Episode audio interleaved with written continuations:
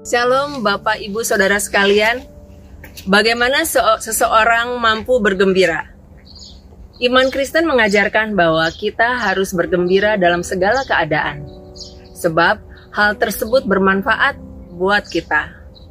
Seperti nats firman Tuhan dalam Amsal 17 ayat 22 yang mengatakan, hati yang gembira adalah obat yang manjur, tetapi semangat yang patah mengeringkan tulang. Kita mau belajar apa yang ayat ini mau ingatkan kepada kita.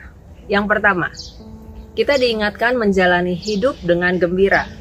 Ayat 22a mengatakan, hati yang gembira adalah obat yang manjur. Kita sudah sering mendengar ayat ini dinyanyikan di lagu sekolah minggu. Saat kita kecil, bahkan sekarang di zaman anak-anak kita pun masih dinyanyikan. Kita juga sudah sering mendengar beberapa penelitian yang menunjukkan bukti bahwa orang yang ceria hidup lebih lama daripada mereka yang terus-terus pemarah atau tidak bahagia. Dunia medis mengakui bahwa kebahagiaan dan kegembiraan yang tercipta dapat meningkatkan kekebalan tubuh. Penelitian semacam itu menegaskan apa yang telah diketahui umat Allah selama berabad-abad bahwa hati yang gembira adalah obat yang manjur. Ada keuntungan yang bermanfaat bagi mereka yang memiliki sukacita. Amsal ini tidak berbicara tentang kesembronoan dalam bersenang-senang. Juga tidak menyangkal fakta adanya keadaan hidup yang sulit. Sebaliknya, seperti yang dimaknai oleh Matthew Henry, bahwa Amsal tersebut berarti hati yang bergembira di dalam Tuhan dan melayani Dia dengan gembira. Kemudian menikmati kesenangan lahiriah dan khususnya percakapan yang menyenangkan. Kegembiraan yang baik bagi jiwa dan tubuh adalah kegembiraan yang kita temukan pertama-tama di dalam Tuhan.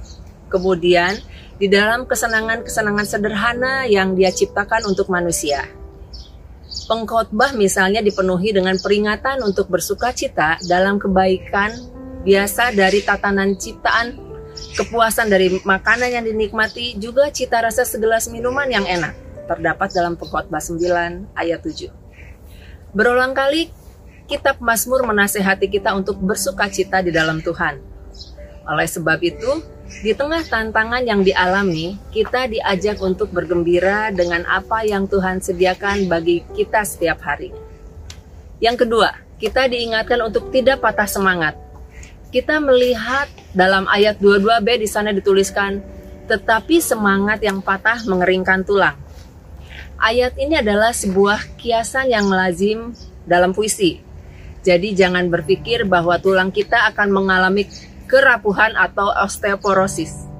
Penyebutan tulang dalam ayat 22b ini mewakili keseluruhan hidup manusia. Dengan demikian, jika seseorang kehilangan semangat dalam hidupnya, maka akan merugikan seluruh kehidupannya.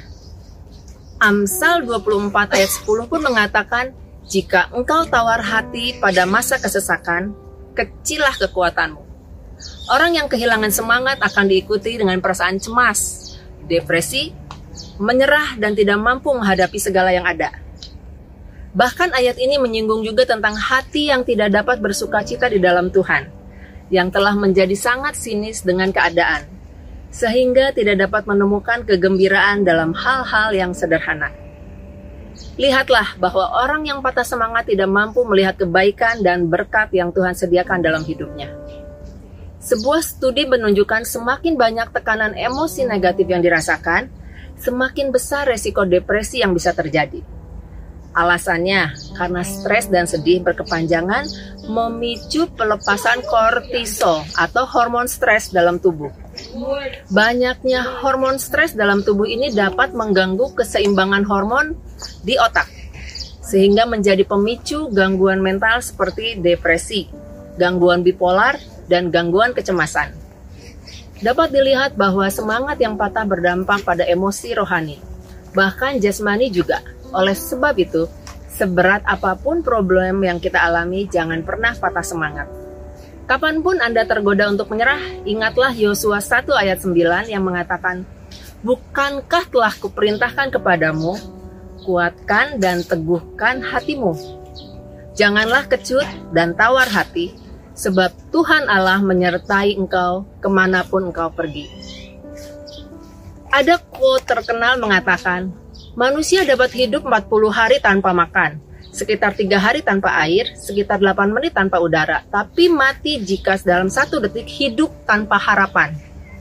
Harapan kita hanya di dalam Tuhan yang memampukan kita tetap bergembira dan tetap bersemangat dalam segala keadaan yang diizinkan terjadi. Amin, saudara sekalian. Tuhan Yesus memberkati.